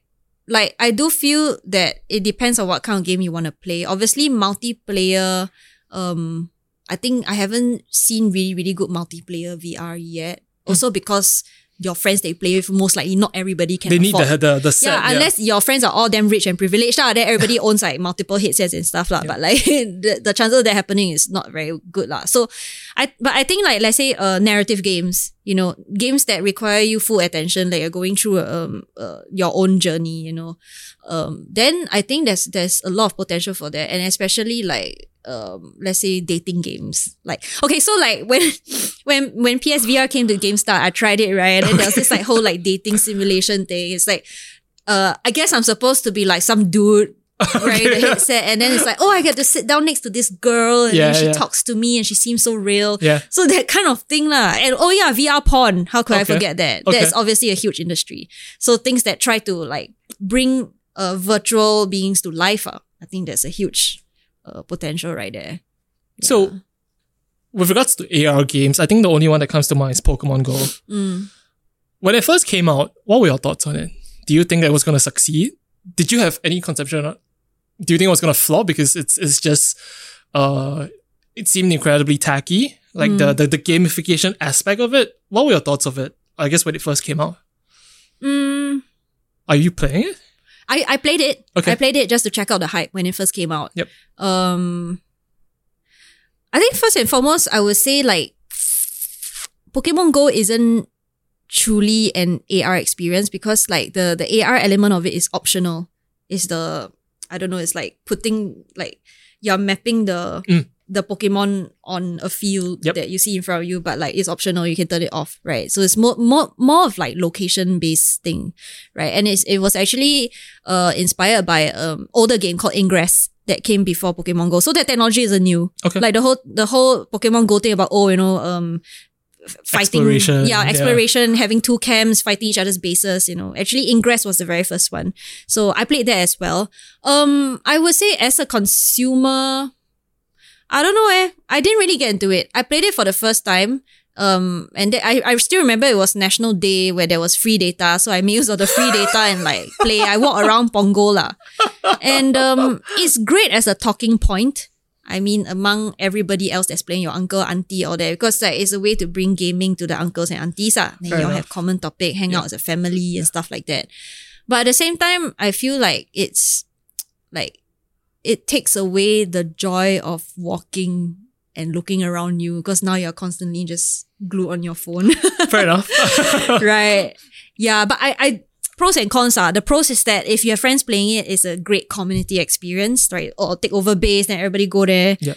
I think the the bad experience is that like now when you go out, you're just always looking at your screen and you don't really look around you anymore, lah. Yeah. I think it baffles me how I've seen, uh, I guess, uncles and aunties playing it on the bus, Mm. and I will obviously, there's a question that goes in my mind, like, do you kind of understand what you're playing? Because it is based on a franchise and stuff like that. And I've also seen, I guess, uncles having like six different like Oh yeah, phones. boy. Uh, are, Yeah. are, are they making money off us? I don't like, think so. I Like- really don't know what Like they're there was even one where they what I don't know they they hacked their car battery to charge their phones to play Pokemon Go. It's like insane. Do you think so? I, I think this brings up a very interesting uh, train of thought. Like, Mm. do you think people realize like all these things are actually games, and there is a there is a there is a line of gamification that have been implemented into different elements of I guess society today that people might not even notice or might not even realize that they're actually games. But do you think people realize that? Like these No. small, they don't realize. They it? don't realize like so many okay, so many aunties and uncles, right? They play so many games actually, but don't know why they don't want to call themselves a gamer or like, you know, they don't consider, they think that gamers are uh, other people, those that play hardcore games. But you play Candy Crush, you're a gamer, what? You play Clash of Clans, you play Pokemon Go, you're still a gamer, what? A gamer simply means like you play games, ah. One who play games. One yeah. who play games, it's not like a glamorous term like, oh, I read book, I'm a book reader. kind of thing. It's like, let's play games, so why must you? So it's like, to me, the, the duality of like, you actually play games, but you don't consider them games, then yet you judge game addiction. Mm. It's like a bit weird, lah, that kind of thing. So like, yeah, I don't know. Do you, think, do you think the, the term gamer is a bit loaded? That's why they, they don't want to to touch it with a 10 foot pole. They, they just don't want to label themselves because it means something. Um, I think it's the fault of everybody actually, the gamer community themselves. The gamer community themselves is pretty toxic, man. Like, like, I don't know, it's all these people that they adopt this gaming thing as their sole personality that when people poke at it, they get so freaked out and then they protect it at all costs. Like, like the, this kind of elitism. I'm sure elitism exists everywhere, you know, like, you know, if you read, I don't know, if you read um Archie comics, then you're not reading a book. okay. yeah. Yeah. Or like if, if you watch Hollywood films, blockbuster, then Yeah. you're you're not really a film connoisseur. You that can only watch French indie films from the 1950s. Yeah. Yeah, or like the same thing for games lah. I mean, oh, if you don't play Call of Duty, you know, you don't call yourself casual gamers are not real gamers. you Yeah. know, this kind of elitism lah, it's rubbish lah. Yeah, you, Do you think do you think this idea would slowly uh dilute itself across because as more people I guess uh as more people play games uh generally it would just dilute the way this particular culture that has always been because it used to be a very niche thing. I guess same goes with all the niche sub- subcultures. I guess emo music, tattoos, Yeah. everything. There used to be a very guarded community and fine because the information is very like uh, closed off. But as technology progresses, as the equipment, everything gets a bit more, I guess the word is democratic. More people can afford it. More people are playing it. Chances are, I think it will dilute itself across a long enough time. But I guess perhaps the, the core and the toxicity is still there. I think that that is a problem that I think people have been trying to address and solve for the longest time. Yeah, it's just a bunch of like dudes. Ah, sorry, I mean like like okay. So um, I think three years ago I was at this conference and this talk by Brie Code, who's who was the lead programmer of Child of Light. You know, she she her talk was really inspiring. Her talk was about making games for people that don't play games, and I think a huge part of it is because um the amount of um the amount of marketing money that's being put into a certain genre of games gives it a very bad rap because that's all we see. You know, so for example, um um like GTA, right? So um the first time I saw games being openly advertised in Singapore MRT station was GTA 5.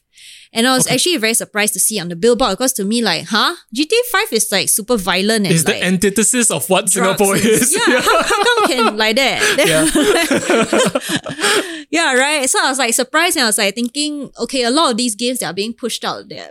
I mean, they over glorify like violence Yep. and like gunfights and stuff. lah. In fact, I, I recently um was a moderator a gender equality panel in games and we were talking about the the the over masculinization of games. Uh, How it's like promotes a lot of masculine, uh, toxic masculinity in that sense. Uh. So the, the problem is these games are mainstream. You know, like like there's so much press going around it. There's so much marketing dollars, but and, and that's why people and parents think that that's what all games are about. But actually, there are so many other games that have such wonderful narratives and have the potential to teach you about life that that don't get enough marketing money. And it's really strange to me because like like the the stereotype that most gamers are guys it still persists. Actually, it's not true. yeah. Yeah, actually in Asia itself or China even it's like it's 50-50 already. Yeah, or even more actually, women gamers. And it's just that like on the socials front, we don't see playing casual games as real gaming lah. So they don't consider women as like real gamers in that sense. Ah. So like to me it's about the exposure of the public to different kinds of games. Ah. Yeah, that, that that's how I see it diluting. I think the more people acknowledge that there are more different kinds of games than these usual ones, then I feel like then there's more chance for it to be diluted. What about the platforms that uh consumers consume and play their games on? Because I think Steam in recent years has been lauded as I guess the uh it is it is the platform where a lot of indie games go and they flourish. I guess things that come to mind is Hollow Knight, uh, Super Meat Boy, The Binding of Isaac, all these games that have a, a very niche and uh, alternate way of uh, reinventing the idea of play. And titles not necessarily like a major developer would pick up.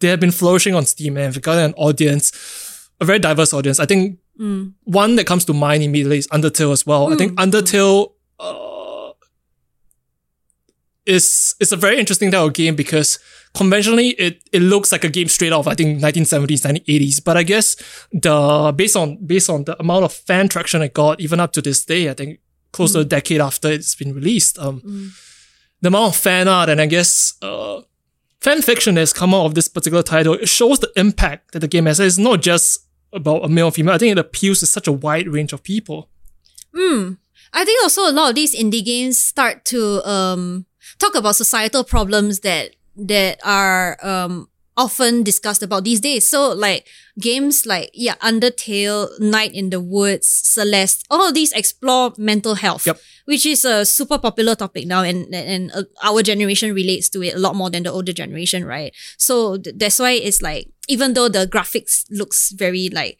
retro in that sense, right? But it still manages to capture the audience. And, and it shows that like we care. We actually don't really care about the fancy graphics and like the technological advancements. We care about plot, we care about storyline, we care about how it relates to the current generation. uh. Yeah. So going back to a, a previous uh, topic that we talked about, games as art forms. What is your stance on that? Because I think uh, the there's been a lot of I guess online chatter, online discussion about whether it is uh, whether it should be regarded as an art form.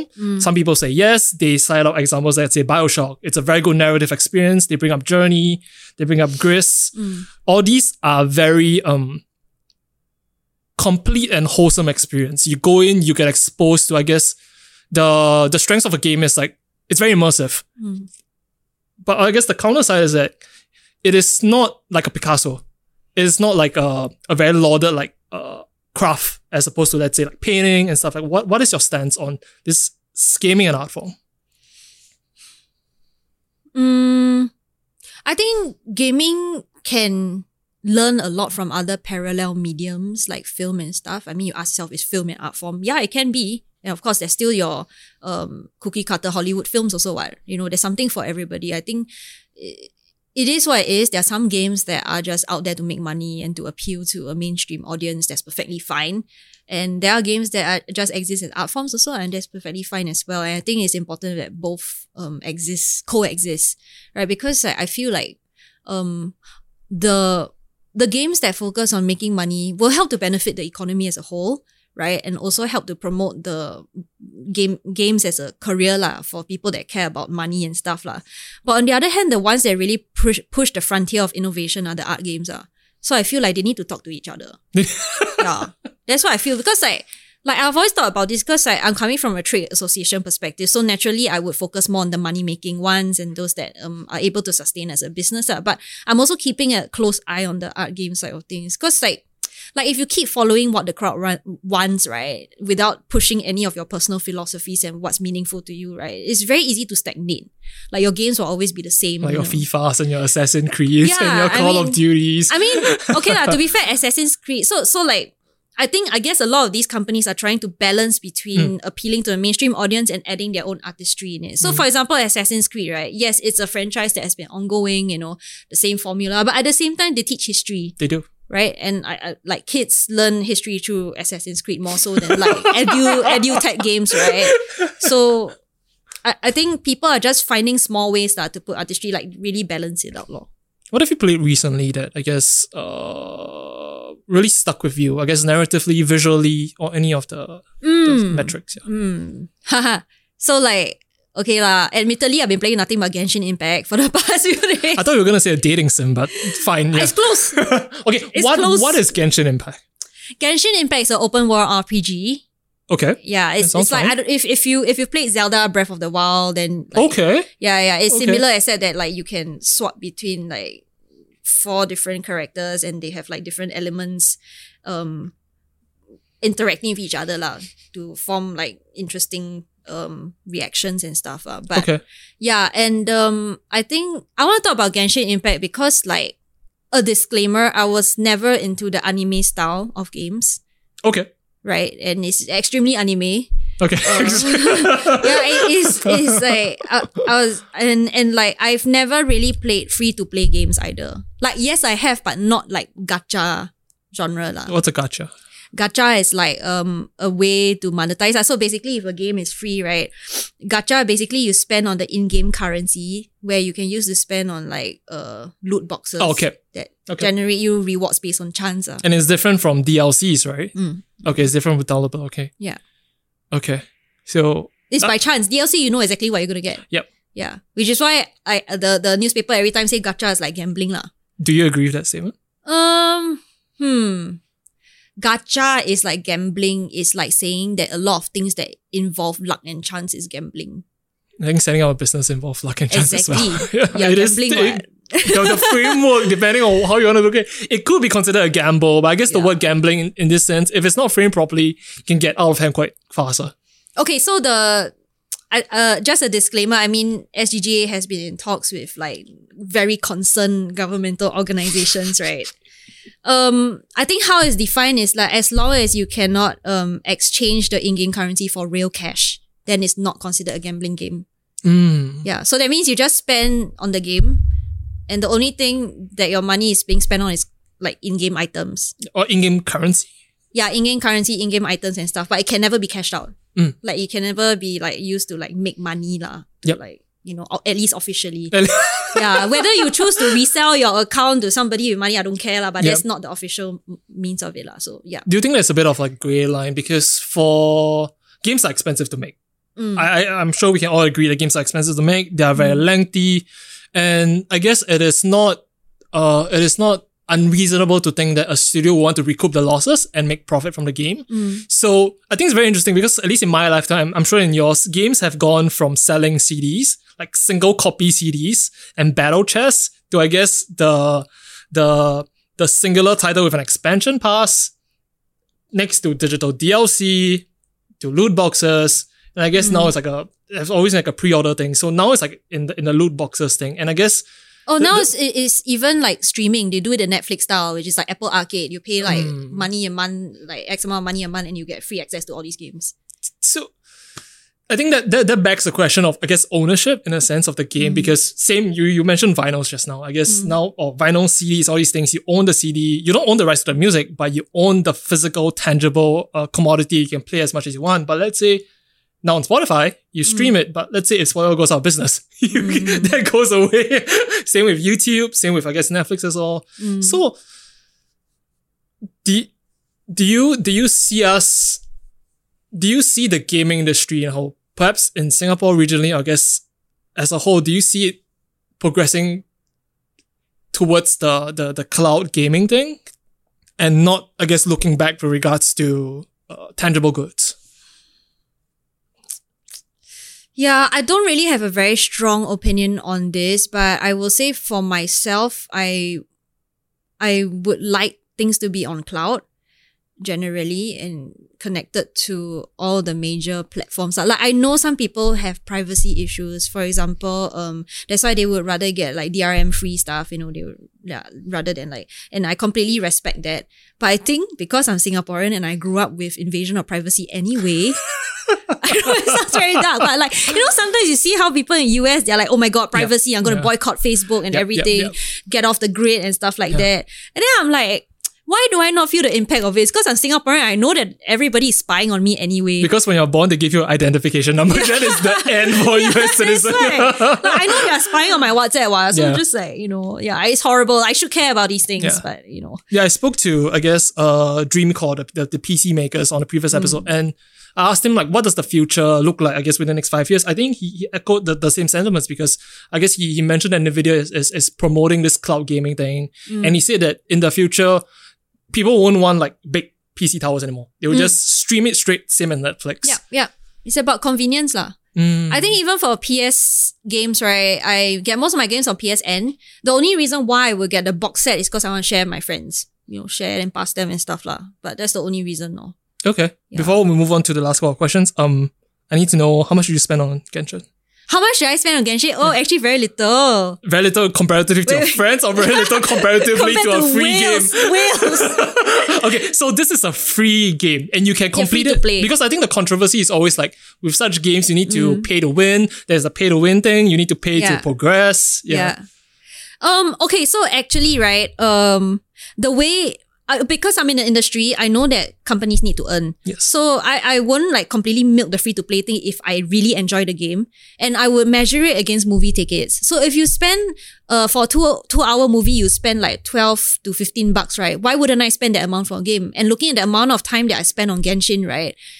I should be a bit more liberal on it. No lah, but I okay. So every month, um, I spend on Battle Pass. So the Okay. Battle Pass is like you know every day, like you you, it's like a checklist of things you do lah. Then the more things you do on the checklist, the more you unlock goodies ah. So I think I spent about let me see, Battle Pass is about twenty dollars. 20 Twenty Sing. dollars, yeah, twenty Sing dollars a month, or twenty two around there. But um, when a particular ca- character came out, Zhongli, I spent What is 150, 150 Sing dollars because I really wanted to roll for him. Is it a is it like a special He's character? a hot.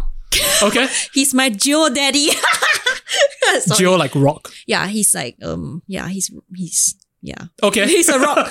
He's Okay. a god of um rock. Okay. Yeah, and he's like Very stable. Yeah. yeah, he's he's very.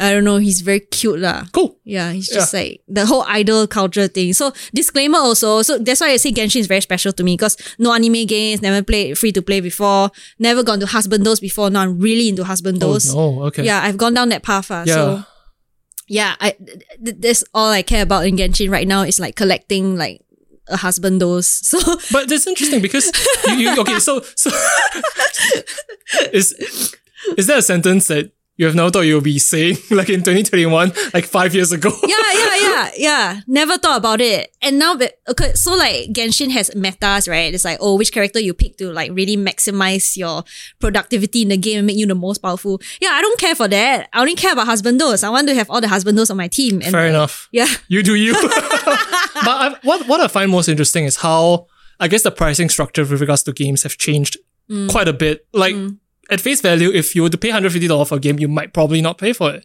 But I guess with small little uh bits and pieces like this to influence the psychology and to make you want to spend, I think that's where a bit of the danger comes because you are mature enough to understand that, oh, this is what I want. But perhaps like a 16 year old might not be able to understand that.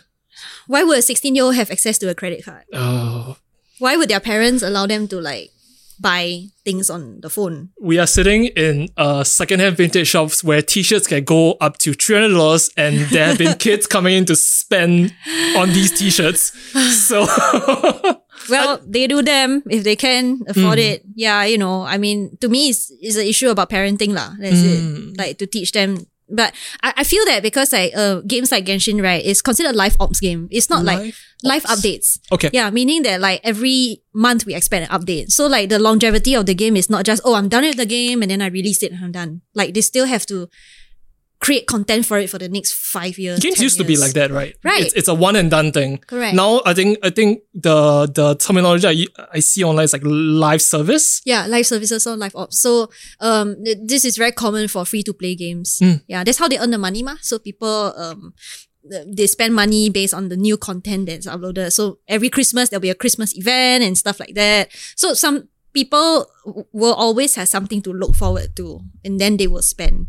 Yeah, so that's that's how things have changed. I know last time is you just like um pay once and then that's it, right? Yeah. Yeah, but now because of you know MiHoYo, how much money they raked in, right? It's Do, like- do I want to know? that is like so it's like they they broke even like um three days or something like that like three million of launching the yeah yeah yeah. Yeah so like it's insane lah. and like and if you see the amount of people they have hired I think like they have like 700 and that's excluding the outsource you know. So like imagine the mouths you have to feed. You need Yeah. that amount of money what? Yes yes right and and I think when it comes to free to play games right the bulk of the income actually comes from the whales.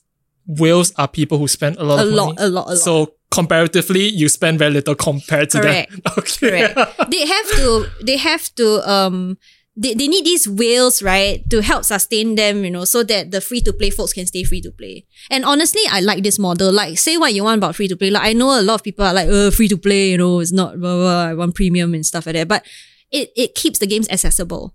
Like people that have, uh, for example, no credit card or like, you know, they cannot afford, at least they have a chance to play the game, Mm. you know, and, and to me, um, the future of games, it has to be accessible. Like you can't, games can't just be like something that only rich kids can play. Yep. Yep. Right. So yeah, people from Indonesia and all that is like, especially those living in, uh, villages even Yes. play Genshin Impact. How amazing is that? Oh wow. Yeah, there, I think there was one time I went to um this island um for holiday in Indonesia, right? And and it's like it wasn't very well developed, and um I thought I would have nothing in common to talk to with my driver that time, No way. you know. You but then he played. He was playing like like I don't know. He was playing like MLBB or something, Mobile Legends and stuff like that, lah. And and it's completely free to play. He got his Xiaomi phone second hand from like don't know where. So we just talk about games, lor. We use Google Translate, you know, Bahasa Indonesia, mm-hmm. English, then Google Translate, we just talk about it, lor. So I think like games is such a great way to like connect with people in that sense, lah. So we're recording this in 2021. You spent $150 so far until Yeah, the next yeah. hus- hus- husbando Husbando, comes yes, out. yes, Okay. yes. Um, we don't have a lot of time today, but I want to touch on these two topics. So you talked about how there is a trend towards, I guess, uh, live services. From a developer's point of view, do you think that would influence, uh, because we, we talked about how indie games might not have that much, or it's, it, it, it is deemed riskier as compared to, let's say, uh, a game from an established franchise, let's say Assassin's Creed, uh, I guess FIFA, Call of Duty, or you adopt the the live service model. And I think even that has notable flops. I think Anthem comes to mind. They had all these big plans and everything. I think most recent is Cyberpunk. Um, do you think that will influence the type of games that is being released to the market? There was a recent trend, I guess, like say five years back about the the, the whole MOBA thing. Uh, Blizzard released it, wanting to be an esports. It kind of flopped in a certain way. So there are these trends, and because they are more quote unquote profitable, they are more uh more pa- palatable as opposed to let's say Undertale. Yeah. Do you think that will influence the type of games being produced by all these studios with money? Because all these studios ultimately they have the money and they have the the network really. We talk about the ecosystem. They have the ecosystem to support the, the the releasing of such things. Mm. So this is where uh the trade association head comes in lah. So obviously the ones that are already making money, no problem to them. The ones that are concerned with are the indie studios, right? That really want to get their game out there. And I feel like that's where the lines between monetizable and art is a bit blurred lah. So and and I always thing that can follow from other countries. Like you, you look at Nordic countries or even look at Melbourne. Why do they have such a flourishing uh, indie game scene? It's because the government acknowledges it as an art form and they're willing to fund for it. Right. Because if, if we cannot convince VCs and, and for obvious reasons, because VCs are always looking for monetary growth. So obviously they wouldn't fund an art piece, right? Yeah. But government, if they believe in art and they believe in the value of culture, promoting your culture through games, right? That's where the funding can come from. And I think in Singapore, the the arts funding is a little bit um weird at the moment. weird is a cool way to put it. yeah. But I mean, getting them to recognize it, lah, that, that's where I, I think it should be, law. So um I feel like uh people humanity is very strong in a sense, strong willed in the sense that artists will always want to create. They wouldn't cut they wouldn't sell themselves short, right? And like not want to make art anymore. You know, because oh, like doing something can earn me more money and stuff. Right? There will always be this sector of people. So our question is, how can we best support um, the people that make games as art, lah?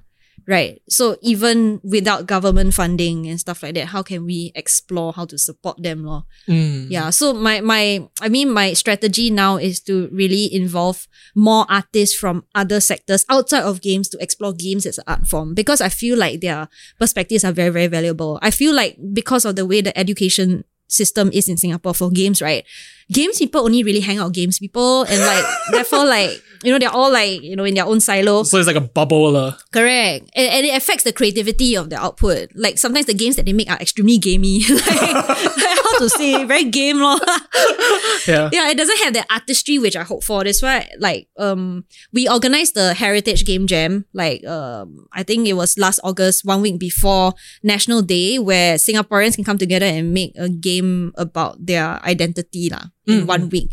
And that one was really special to me because we invited people that were um studying sociology or psychology, you know, people that were writers and poets.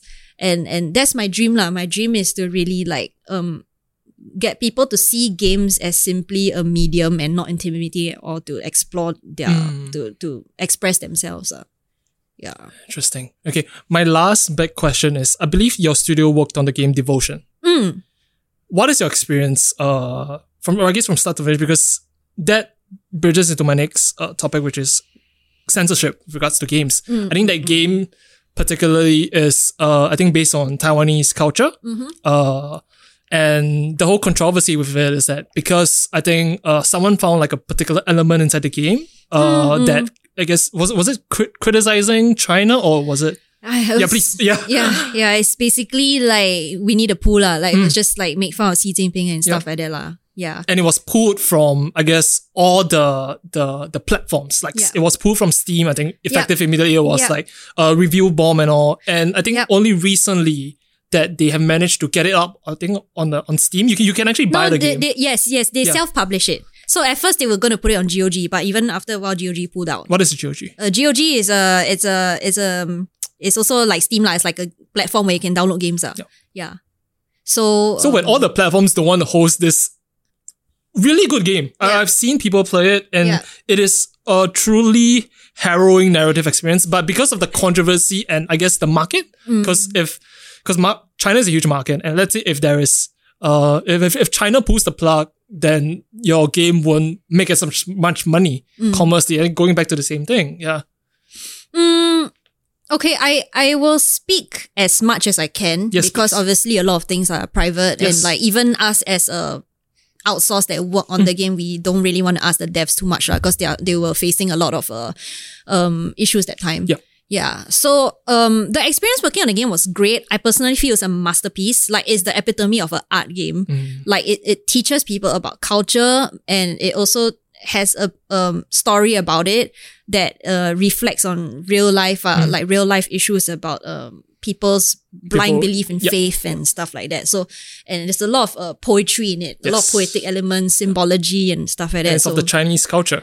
yeah, It's very rare in games, yeah. Taoism. I mean, I mean, even when we did uh research for it, right? I I found myself um attending like um Tangki, uh, this Taoist processions in Singapore, which I never thought I would. So I, I, I it was just really eye opening for me. It taught me about my own culture. Yeah.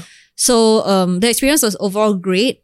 Um we were really like even the launch was so artistic. So the countdown counter, right, to it was like just this fish tank that had blood dripping in it. It was just so amazing. And then like pre-launch, there was this like AR game just to launch it. It was just amazing. And then it was just, it came as a big surprise. Ah. So I think the official, officially, it was an honest mistake Okay. right? They they didn't mean to leave it in there for people to find. It's not Easter egg or what. It's an honest mistake. Because in uh when we do games, right, like we often have placeholder art, right? And I guess somewhere along the line that placeholder art didn't get replaced. ah. Mm. And it's just like it just ended up there. Also, it's unfortunate law. But um I'm glad they have it back up. And I'm glad that the company is still doing okay. I mean they are the franchise for detention, which is Yeah, their the previous, previous game, game, yeah. is doing very well. It's on Netflix, you know, it has a movie and stuff Oh, like that. wow. Yeah, Detention has a movie, and I think it's on Netflix also. Scary as fuck, though. yeah. Jump scares and Yeah, it's pretty good. You should watch it. yeah, Interesting. yeah. I think, I think that that that Mm, I think the conversation around that paints uh, uh, a bigger picture with regards to censorship and big tech and stuff like that. Like how if it because ultimately, objectively speaking, it's a game asset. mm, But because of the real world implications of it, it got pulled and everything. And I guess you I think from the studio's point of view, your hard work is just pulled. You can't make revenue and stuff like that. And then from the alternate point of view, it's like this is really not a big issue, but you're making such a big issue of it. That's why it attracts so much attention right now to this, and it.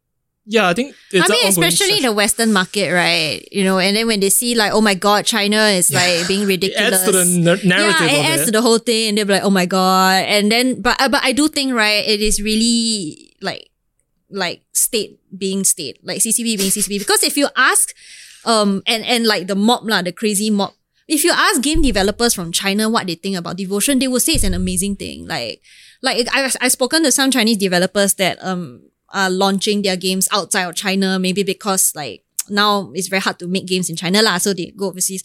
And and I ask myself, right, okay, like I'm facing these Chinese developers, um, and devotion is one of our proudest work. I would have to take the risk to tell them that I've worked on it. What would they think? yeah. you know. So I've taken the risk, and actually, most of the time, they were like, "Yeah, it's great." You know, they they think highly of it.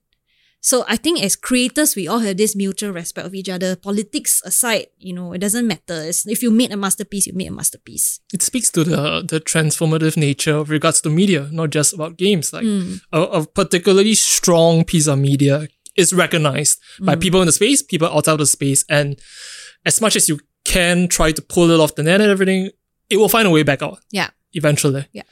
In closing, um, I'm curious to know if you believe in aliens. If I believe in aliens, Yeah. um, yes, I do believe that there's life beyond Earth. ah. Okay. As a bridge to that question, what type of games do you think they'll be playing? what kind of games they'll be playing? Uh? Yeah. I don't know, man. Our human minds are so puny to even conceive what medium. Like, I don't even think it's digital, or something beyond digital. Okay. Like, our human minds are only confined to, oh, the most, um, technologically advanced thing now is VR, but it's probably even beyond that. You know, it- it's maybe like, like, even beyond VR, like maybe their individual synapses, if they have synapses, are connected to like a network of like another dimension or Okay. something. Yeah. Sounds like mushrooms. sir. sounds, sounds like the mycelium network. Okay. Uh, in closing, where can people find you? Where can people find, I guess, the work that SGGA does? Can they, uh, do you, do you accept like, let's say write-ins from, from listeners who have this game idea? Do you have upcoming events? Please. Yeah. Yeah, I think uh, you can visit us at sgga.org.sg. We have links to our social media there. Please join our Facebook group and Discord. So our Discord is pretty active. You know, if you need any help with your games, feedback, you know, the community is very happy to help.